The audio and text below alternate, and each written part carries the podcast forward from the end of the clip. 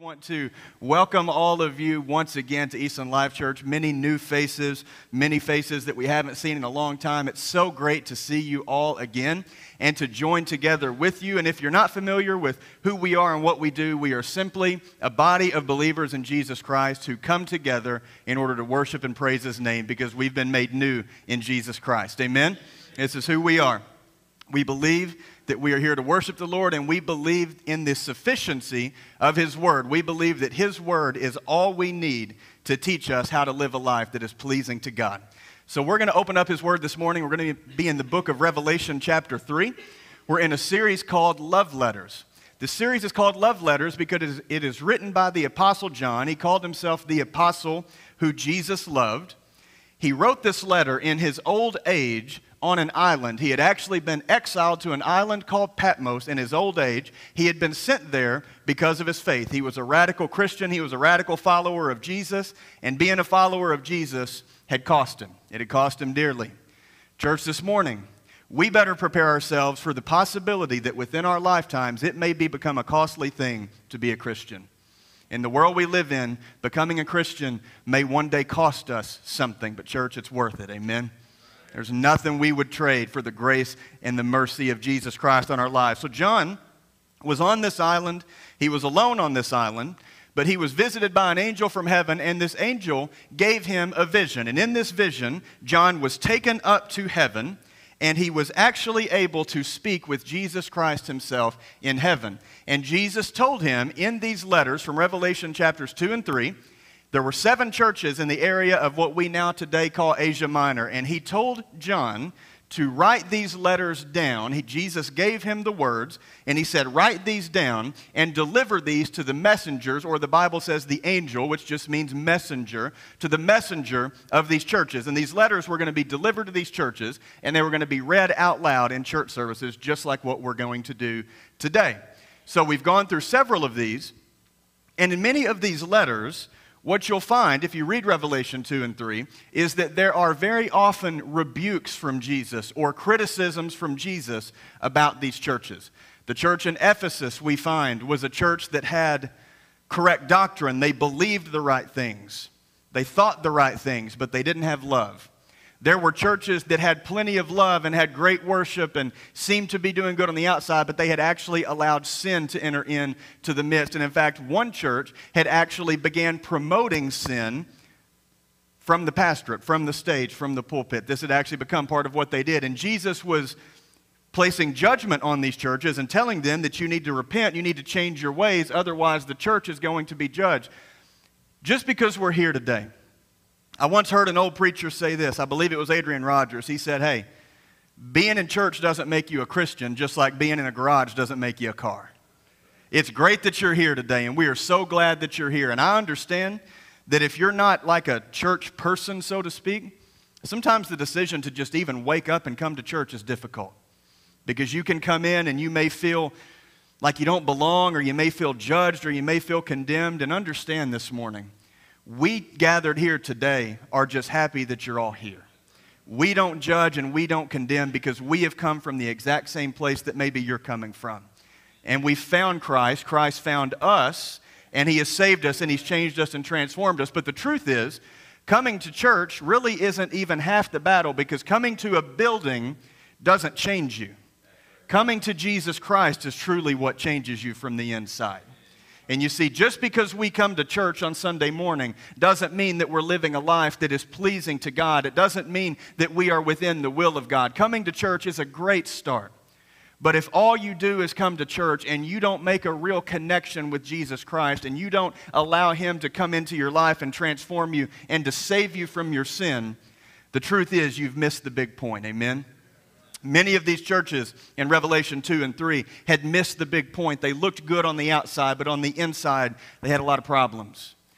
But the church we're going to read about today in Revelation chapter 3, starting in verse 7, this was a church in a small town called Philadelphia. It's where Philadelphia, Pennsylvania, in the United States gets its name.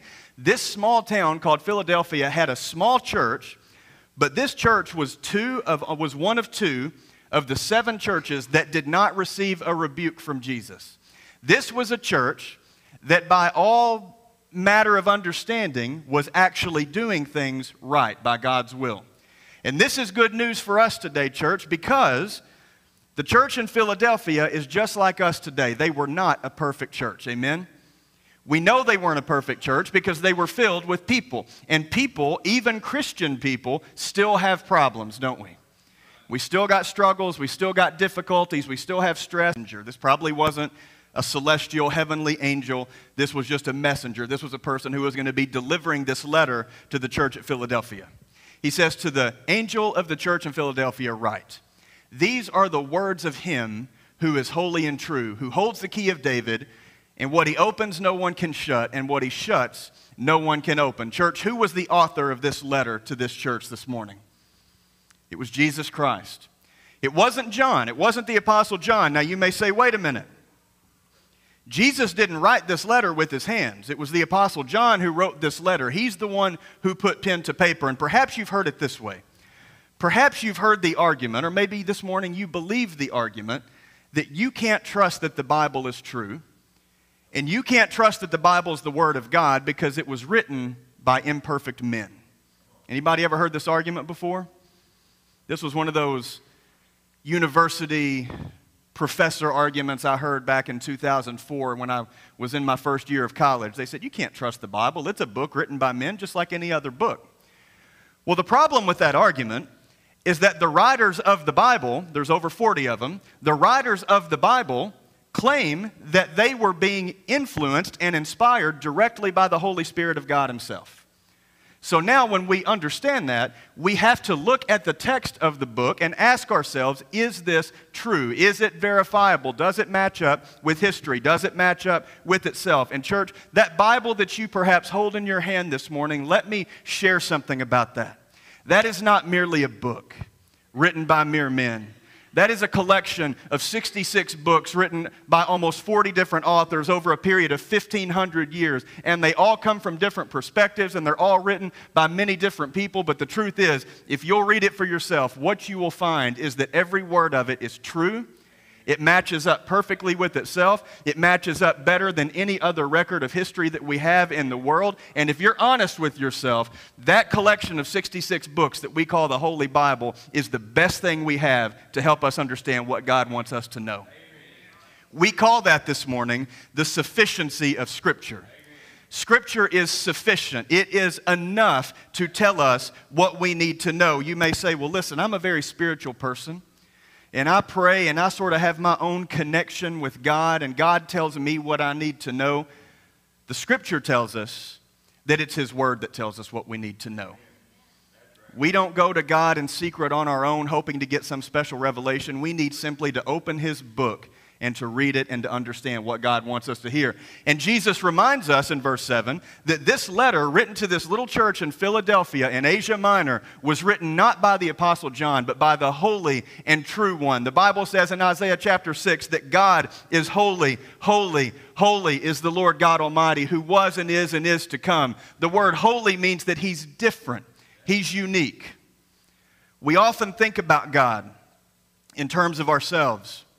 We think of God as being like us and thinking like us and feeling like us and acting like us and reasoning like us. But Isaiah 55 says that he, he doesn't think or reason like we do. It says his ways are not our ways, his thoughts are not our thoughts. You see, God is not simply a perfect version of us. But luckily for us, that in his holiness and in his perfection, he sent his son Jesus to be the perfect version of humanity so that we can relate to God. And it was his son, Jesus Christ, who God sent to this earth in the form of sinful flesh, yet he had no sin. The Bible says that his son Jesus was tempted as a man, just like every other man is, but he did not sin. Jesus perfectly fulfilled the will of God. And in John chapter 14, his son, Jesus Christ, said himself, He says, I'm the way, I'm the truth, and I'm the life, and nobody comes to the Father except through me. Jesus declared himself to be the only truth. You say, Well, I, be, I believe people need to see and accept my truth. See, my truth is something that our culture pushes today. I can have my truth, you can have your truth, and what I say is true for me, and what you say may contradict it, but if it's true for you, then we can just agree to have our own truths and we'll just live with that. But the truth is That truth is an objective standard that was brought to life in the form of a person, Jesus Christ. And if we are not living as Jesus lived, we're not living the truth, regardless of how I feel. So Jesus said that He was the truth. He said that He is the Holy One, and He is the one who writes this letter to this church today. If Jesus Christ Himself were to write a letter to Eastland Life Church, what would it say? What would He say about our church this morning? What would He say about our worship? What would He say about the attitude that we bring to the throne? What would He say about our prayer life? What would He say about our preaching? Is it true or does it just make us feel good? See, the truth is, if we want God's blessing, we got to get God's blessing His way. And we get God's blessing His way when we forget about my truth and align ourselves with His truth in Jesus Christ. He was the author of this letter. And he describes himself here as having the key of David. And if you're not familiar with your Old Testament, that may not make a lot of sense, but King David was the most powerful king in Israel's history. In the Old Testament, in the earlier part of your Bible, the Jewish people, the people of Israel, were considered to be uniquely the people of God, the people that God had chosen in that time and place. And King David was their mightiest king, and the people of Israel were constantly looking for a king who would replicate the kingdom like David did.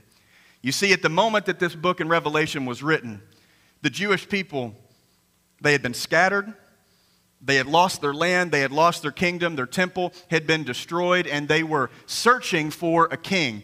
But the truth is, their king had already come as Jesus Christ, but they had missed him because to them, Jesus didn't look like King David. King David was a military leader. King David was full of charisma. King David was powerful and mighty and had a throne and had a temple. And yet, here was Jesus claiming to be the Messiah, and he was a lowly man from a lonely community called Bethlehem. He came from a poor family, and he had only about 12 followers and their family and friends that followed him. And he ended up being crucified at the young age of 33 years old. And this did not look like a king to them. This didn't look like King David, who they were looking for. But when he arose from the dead three days later, their minds were changed. Because when somebody claims to be God and then they arise from the dead, that's a person you should listen to. Amen?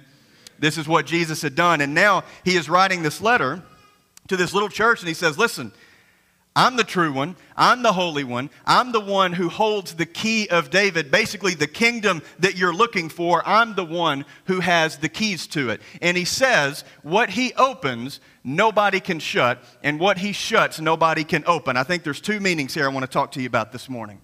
Number one, Jesus Christ is the one who decides who gets into heaven and who doesn't. Amen? You see, we like to fashion it this way. We like to fashion it this way. Well, I get to decide my fate. I get to decide what I do with my life. Nobody gets to be my boss. Nobody gets to call the shots in my life. Nobody gets to decide my future. My destiny is in my hands. I control that. But the truth is, if we understand what the word says, Jesus Christ is the one who holds the keys to eternity. You see, you may make choice after choice in this life and feel like you have control, but those of us who know the truth about God and the truth about ourselves have come to understand that I am no good boss in my life. I am a terrible manager of my own affairs. What I need to do and what God calls us to do is align ourselves with Him because He's the one who has the keys.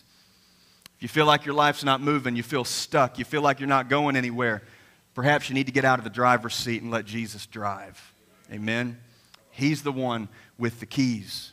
And it says here that what he opens, no one can shut, and what he shuts, no one can open. Now, I wish I had more time this morning to preach about this because this is very, very interesting because I want us to think about in our life how often are we trapped in the present by something that happened in the past? You know what I'm talking about? How often are we stuck in the present because of a door that closed in the past? Maybe you went through a divorce or a loss, or you had a wayward child, or something happened to you financially. Maybe there was an addiction problem that started at a young age, or perhaps your life went awry later in life, and you are still stuck because of decisions that you or somebody else made years ago. A door shut, and you're still standing there trying to pull that door open. You're saying, Pastor, I would love for God to really take hold of my life and do something with me, but because of what happened or because of what I did years ago, I just can't seem to get the door open again. Can I submit to you this morning that perhaps the doors that God has closed in our lives, He's closed for a reason? Perhaps God has closed those doors because He doesn't intend for you to walk through them. And the very doors that we think, man, if I could just get this thing in the past right, if I could just fix this, then my future would be right. Perhaps we need to stop trying to reopen the closed doors and start walking through the ones that Jesus has already opened for us. We spend so much time tugging on locked doors in our life, going, God, just open it. Please open. God, just open that door. And God will be patient and just say, No, you can pull on it all you want, but I've shut that one for a reason. There's an open door in front of you that you need to walk through.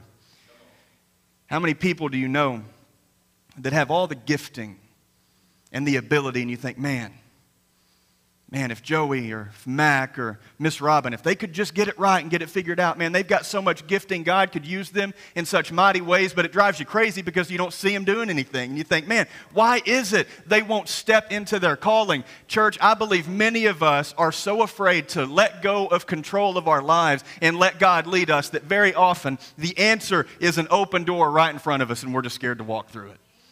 God has put that path in front of us, and we just say, Nope, I'm still wanting to open this door over here because this is what I know, this is all I know, and this is what I think I can control. Church, this morning, let the Spirit lead you. Whatever doors He's closed, walk away and trust His plan. Time after time, my wife and I, we have tried to walk away from the open door, haven't we? Time after time, we've tugged on that locked door saying, God, I just really want a career. God, I just really want to move somewhere else. God, I just really want to do this thing my way. And the more we try to throw our shoulder into that door, the more we beat ourselves up. And you know when we've really seen some miracles happen? Is when we've said, okay, God, I hear you. You've opened this door. I'm going to walk through it.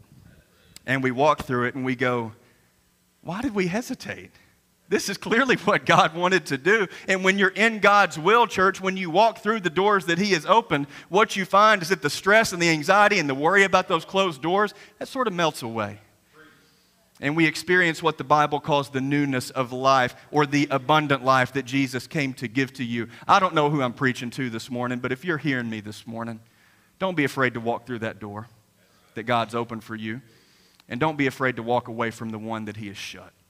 There's no life there. Verse 8 Jesus said, I know your deeds. It's a scary thought. I know your deeds. The Holy One, the true One, I know what you do. I know what you've done, and I know what you're thinking. Jesus knows, and yet He says, See, I've placed before you an open door that no one can shut. I know that you have a little strength, and you have kept my word, and you have not denied my name. Here we see what it is that made this church unique. This church at Philadelphia was a model church for us. They received no rebuke from Jesus. This would be like getting a letter from Jesus that says, Dear Eastland Life Church, you may not be big, but you're powerful.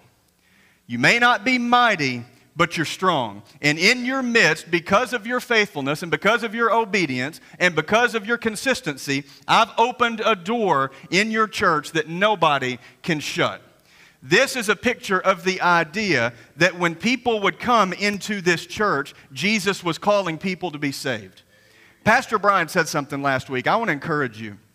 If you haven't heard last week's message, go to YouTube, search Eastland Life Church, and you'll find a message very recently on our page there that is called The Dead and the Dying. This is a message Pastor Brian brought last week, and it was brilliant. And he used an analogy that was so perfect. He said it this way He said that in a natural family, when there is love between a husband and wife, typically you end up with children, right?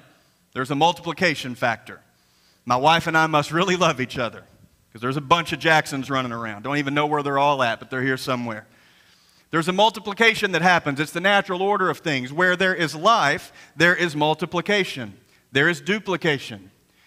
In the church, where there is a living wife married to the husband, which is Christ, the natural order of things is there will be multiplication, there will be growth. That's why we aren't content to simply wake up every morning and preach the word take up an offering and pray and go home. We believe that if we are alive in Christ, we should be multiplying and we should be growing. That's one of the reasons that when you came this morning, as the worship was already going and more and more people began to fill the seats, it filled our hearts with joy because we're like, man, God's bringing us people. Look at what God is doing. There's an open door that no one can shut. In fact, Bernie, there, literally the door was open and you were trying to shut it and people kept walking in. That's good. That's a good thing in the church. God had opened that door, and even though they had little strength, this doesn't mean that they were weak spiritually. What this means is that this church in Philadelphia, get this, this is so good. They weren't big, yet they were pleasing to God. Isn't that good news? You see, in America today, the little country church that many of us grew up in is dying. In fact, as a result of what happened in our culture in the year 2020, Barna Research Group now estimates that one in five small churches in America is now facing the real possibility of closing its doors because of financial troubles from what happened in 2020. One in five. And some of the other stats that we read are just as shocking. And yet, while these little churches die, we're seeing this outgrowth of what we might call megachurches churches that have seemingly infinite resources, infinite strength, limitless talent, unbelievable musicians, great preachers, wonderful children's ministries, unbelievably huge, magnificent facilities. These churches are growing while little churches like ours tend to be shrinking. And as a pastor and as an elder in a church like this, it can be easy to look around and to look at our town of Metropolis and to look at our facilities and go, you know what, God, we just don't have what a lot of these real big mega churches have. We don't have all these resources. We don't have much strength. And we say, you know what, Levi, what can we do? What can we do without all the resources that these big churches have? The good news is that God said, hey, you got little strength. Like you don't have a lot of resources, but there's an open door that nobody's going to shut. Like the church, the doors of this church are not going to close because you have been obedient and you've kept my word and you've not denied my name. When Jesus Christ asked Peter, Who do you say I am, Peter? And Peter said, You are the Christ, the Son of the living God. Jesus said, Peter, it's the Spirit that revealed this to you, and it's upon that testimony that I'm going to build my church. And what did he say? He said, The gates of hell will not prevail against it. We look at our culture today and go, oh my goodness, little churches are dying. What's going to happen to these churches and to these communities? I'll tell you what's going to happen. If we are obedient and if we are persistent and consistent, and we're not afraid to deny Christ, the door will not shut. The door will not be shut. In fact, this church in Philadelphia, believe it or not, as small as it was, it lasted over 1,400 years. This church lasted until the 14th century when the area was overrun by Muslims. And that was the demise of this church. But they lasted for over 1,400 years, from the first century to the 14th century. You see, Esom, what we need to hear today is that it is God's pattern to use small things to yield big results. It's God's pattern to use small things like the church at Philadelphia or maybe the church at Eastland Life Church in Metropolis to yield big results. Think about the stories we read of in our Bible. Think of King David. King David was small, he was the youngest of his brothers, he was a shepherd. And yet, when there was a nine foot tall freak taunting the armies of God, and all of the mighty warriors were too afraid to fight him, here was little King David. He wasn't king yet, he was just David. He reached down, grabbed five stones, put them in a slingshot, and said, I'll kill that dude right now because he defies the armies of the living God. Who does this man think he is? And with five stones, this skinny little boy, pencil neck little David, kills this mighty giant. And he shows the world that God enjoys using little things to yield big results. When Jesus came to earth, and there was a crowd of 5,000 people and the disciples were panicking because they said, These people are hungry and we don't have any food to give them. And this is like a capital offense when you've got a church meeting and there's not enough fried chicken to go around. What are we going to do? And they thought, We got to come up with some huge miracle. And yet, Jesus didn't use the apostles, he didn't use the disciples, he didn't use the religious institutions. What he found was a little boy with two pieces of fish and five loaves of bread, and he fed 5,000 people with it. Jesus uses little things to yield big results. When Jesus rose from the dead, and the disciples asked him, All right, Jesus, you're, you're arisen from the dead now. Now the real stuff's about to happen. Now are you going to set up your kingdom? He said, No, you guys are going to set up the kingdom. He said in Matthew 28 that you 12 men and those with you are going to go into all the world and to teach people what I commanded and to baptize them in the name of the Father and the Son and the Holy Spirit. You see, Jesus created his church on the back of 12 regular men. 12. And what you are a part of today is now the largest global movement in history, the Church of Jesus Christ. Started with 12 people in the Middle East.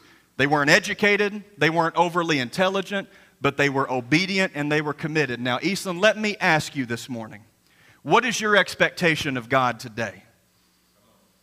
Are we assuming that because it's Metropolis, and because it's Eastland, and because it's Third Street, and because it's just Pastor Blake, and because it's just me here today, and maybe you brought your family, maybe you came alone, are you looking around, looking at the things you see with your eyes, looking at the little things, going, you know what? God's probably not going to do a lot with this. God's probably not going to accomplish big things. Might I submit to you that it is God's pattern to use small things to yield big results? You see, when we look at the problems that face our community today, an overwhelmed educational system, addiction, family dysfunction, financial difficulty, the lack of jobs. When we look at these things and then we look at our little church, we may say, man, this is overwhelming. How are we ever going to do this? I believe what Jesus sees is a plentiful harvest with not enough laborers. I believe what Jesus says today, if he was going to write a letter to Eastland, I think he would say this. I think he would say, Eastland, you're not big. You don't have the resources. But if you're obedient and if you're consistent, you will see big results. You will see mighty things. You can see revival. You can see salvations. You can see life change. You can see people restored from addiction. You can see people saved from their sin. You can see families restored through the power of Jesus Christ. You say, Well, I've not seen those things things in my life, come partner up with us and you'll see it. And you'll see even more. Because all the things that I just mentioned are things that have happened within this body of believers. You see, I can't believe that God would just use a ragtag group of people like this. That's exactly what God wants to use. And He does it. Look at what 1 Corinthians says. God does it for a reason. He says that God chose the foolish things of the world to shame the wise. He said God chose the weak things of the world to shame the strong. He chose the lowly things and the despised things and the things that are not in order to nullify the things that are, so that no one may boast before him. You see, if you go to some huge church with all these resources and all these resources net these huge results, you may say to yourself, man, these people really have it together. These are some smart people running this big organization. But the truth is, when God begins to do miracles in a little place like this, we've got no other answer than it has to be God. This must be God.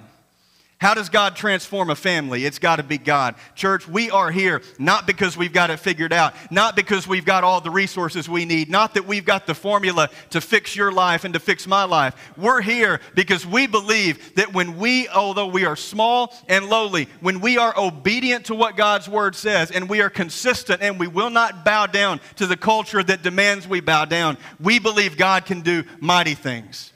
We believe God can do mighty things. He's not looking for strength. You say, Pastor, you don't know my story. You don't know what I've been through. You don't know what I'm going through right now. Take heart because He isn't looking for somebody strong. God isn't looking for somebody who's got it figured out and has all the answers. God isn't looking for somebody to quarterback His team. God is merely looking for somebody who's willing to be obedient and to be consistent. Are you willing to do what He tells you? Are you willing to walk through the door that He's opened in front of you? And are you willing to not quit when it gets hard? Because it's going to get hard. Are you willing to not quit when it gets hard? You say, you know what? I got a mess in my life, but I can be obedient. I can do what I'm told. God's word says it. If that's enough for you, and you say, I can do what God's word says, you're somebody that's ready to be used by God. And you say, you know what? I'm not going to quit when it gets hard. I'm not going to quit when it's no fun. I'm not going to quit when I get tired. I'm not going to slow down when I get busy. God can use you, and God will use you. Jesus said it over and over You be faithful with a little, and He'll give you a lot. You say, Man, I don't see God doing much in my life. Here's the question He would ask Have you been faithful with what He has given you?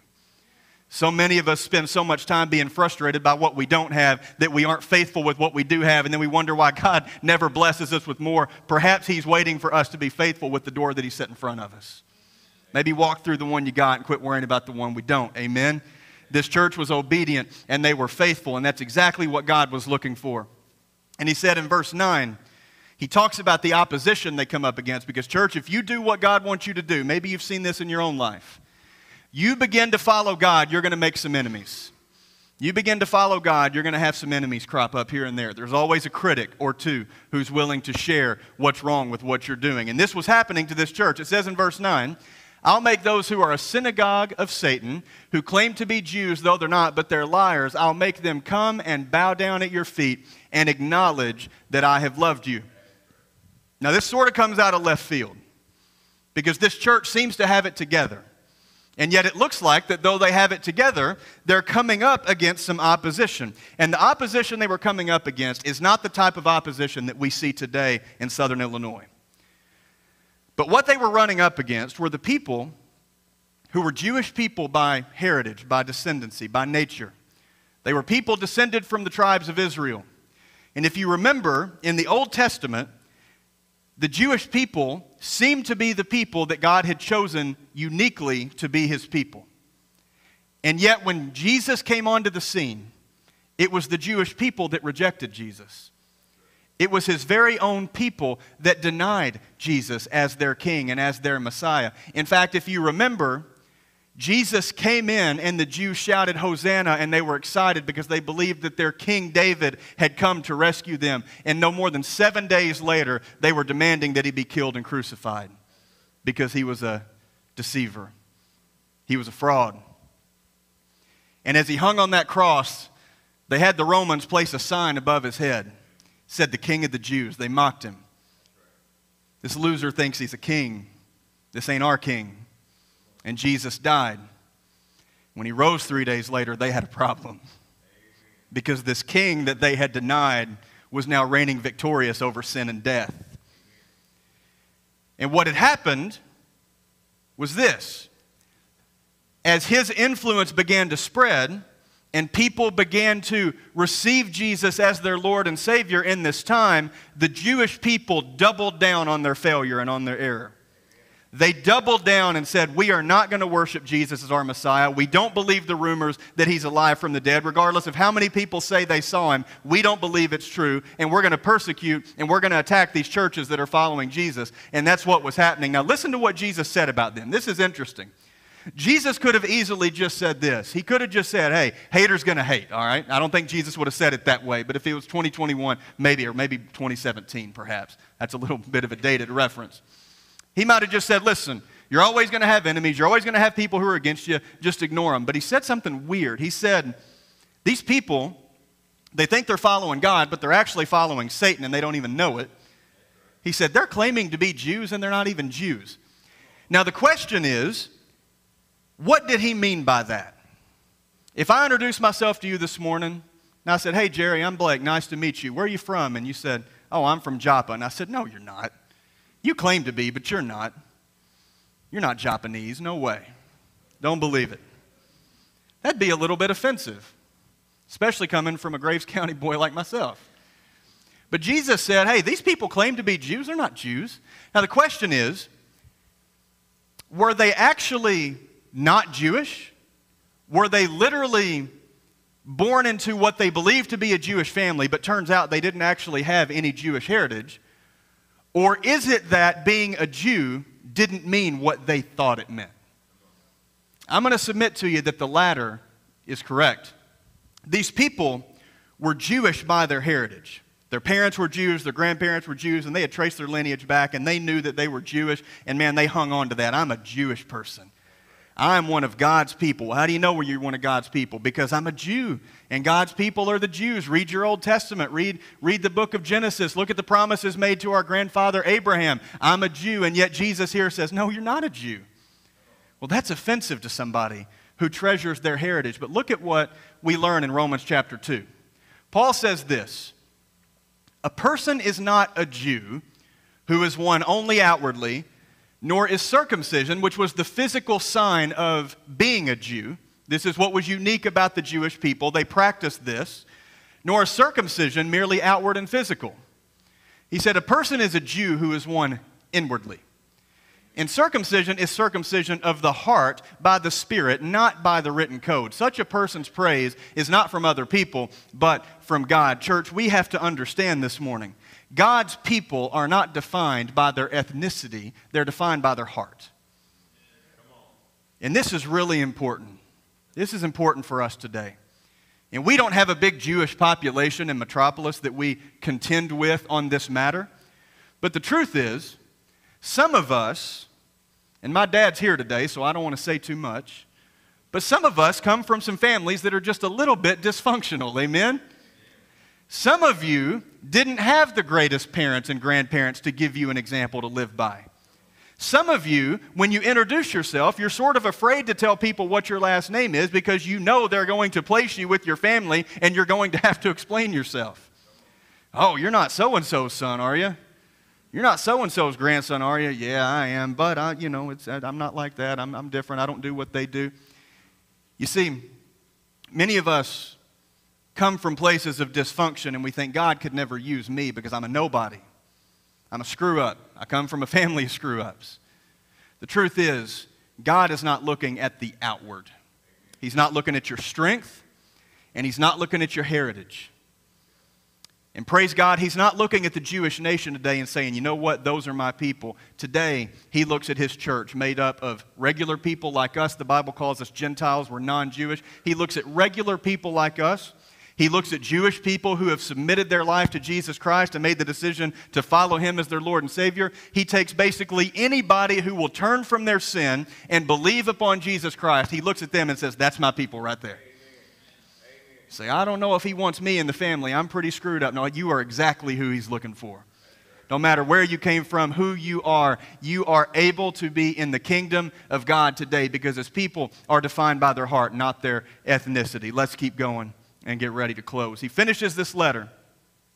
He finishes this letter by telling them what they have to look forward to. Can we move on to the next verse? He says in verse 10 Since you've kept my command to endure patiently, patiently is an important word. Anybody struggle with patience? Man, how many times have you wanted to quit? How many times have you said, Carissa, how many times have you and I said to each other, I don't know if I can keep doing this? I don't know if I can keep doing it. I don't know if I've said it yet today. Probably will before the end of the day. I don't know if I can keep doing this. I'm not going to quit today. We're going to endure patiently. He said, Since you've kept my command to endure patiently, I will also keep you from the hour of trial that is going to come on the whole world to test the inhabitants of the earth. We don't know exactly what this means. If you believe, and I, I don't want to get too far in the weeds here, but if you believe that Revelation was written in the, in the 90s and AD 90 or after, you probably believe that this is referring to the great tribulation that's going to come on the world eventually after the rapture. If you believe Revelation was written in the 60s, a little earlier, perhaps this is referring to what happened to Jerusalem in the year AD 70 when the temple was destroyed. Truly, none of us know exactly what this refers to, but the truth is that we can take with us today that there are promises attached to obedience. I'll say it again there's promises attached to obedience. You want God to do some work in your life, be obedient to Him. Do what He wants you to do. And He gives them another promise in verse 11. He said, I'm coming soon. Hold on to what you have so that no one will take your crown. Church, we are implored today by this model church, given this letter by Jesus Christ. He said, Hold on to what you've got. Has God worked in anybody's life this morning? Has God done anything in your life? Raise your hand. Don't be ashamed of it. God has done something in my life. God has worked a miracle in my life. Understand something today. The world's going to try to take that from you. Satan's going to try to take that from you. He may not be able to do it, but he's going to try.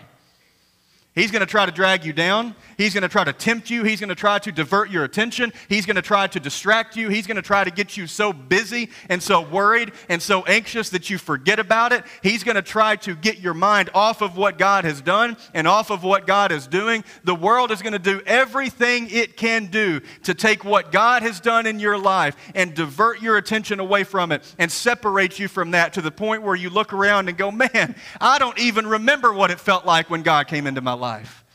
I don't even remember what it was like when God transformed me. Church, hold on to what we've got. We have to endure patiently, and enduring patiently means that we have to constantly remind ourselves where we came from. Church, it gets real easy to make it about me and what I want and how I feel and what I wish God would do for me. But God has to often remind me, boy, you remember where you were when I found you?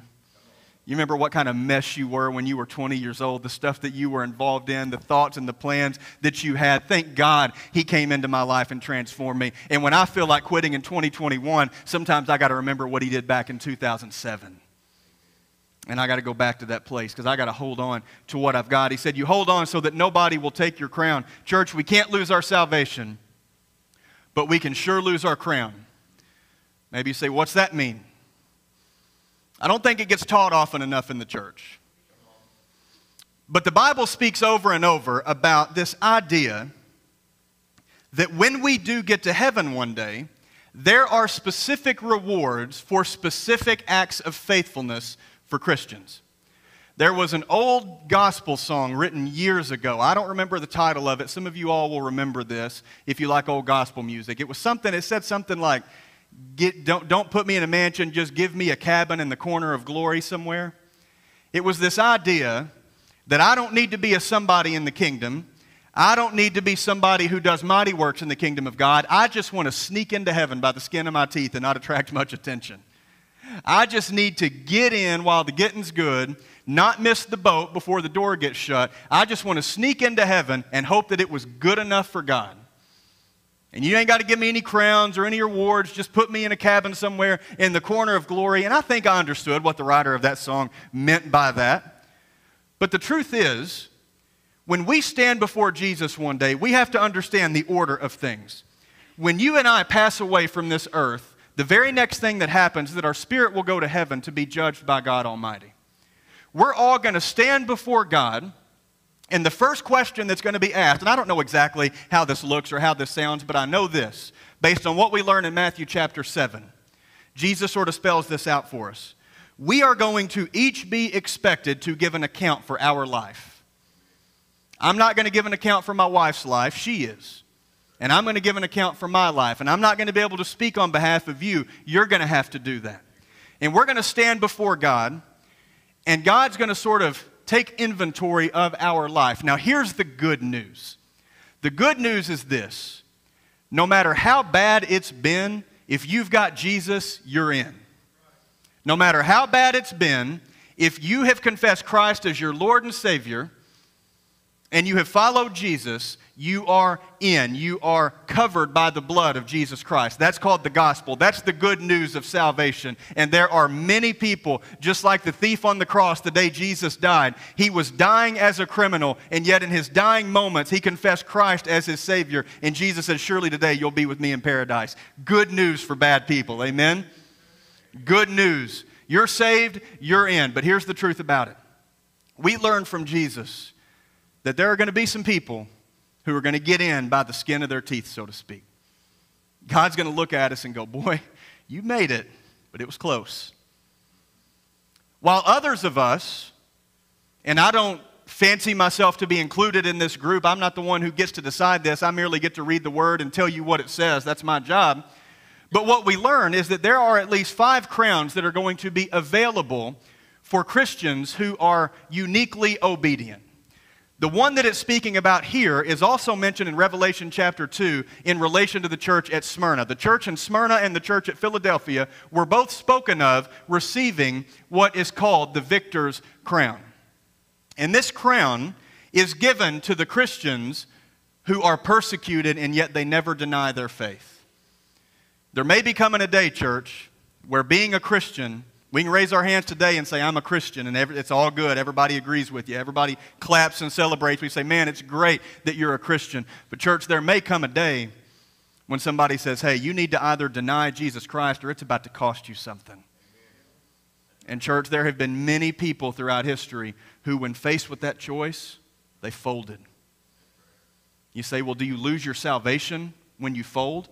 I don't get to decide who's saved and who isn't. But I do believe the mark of a true believer is that whenever going gets tough, we don't quit. I believe that's a mark of a true believer.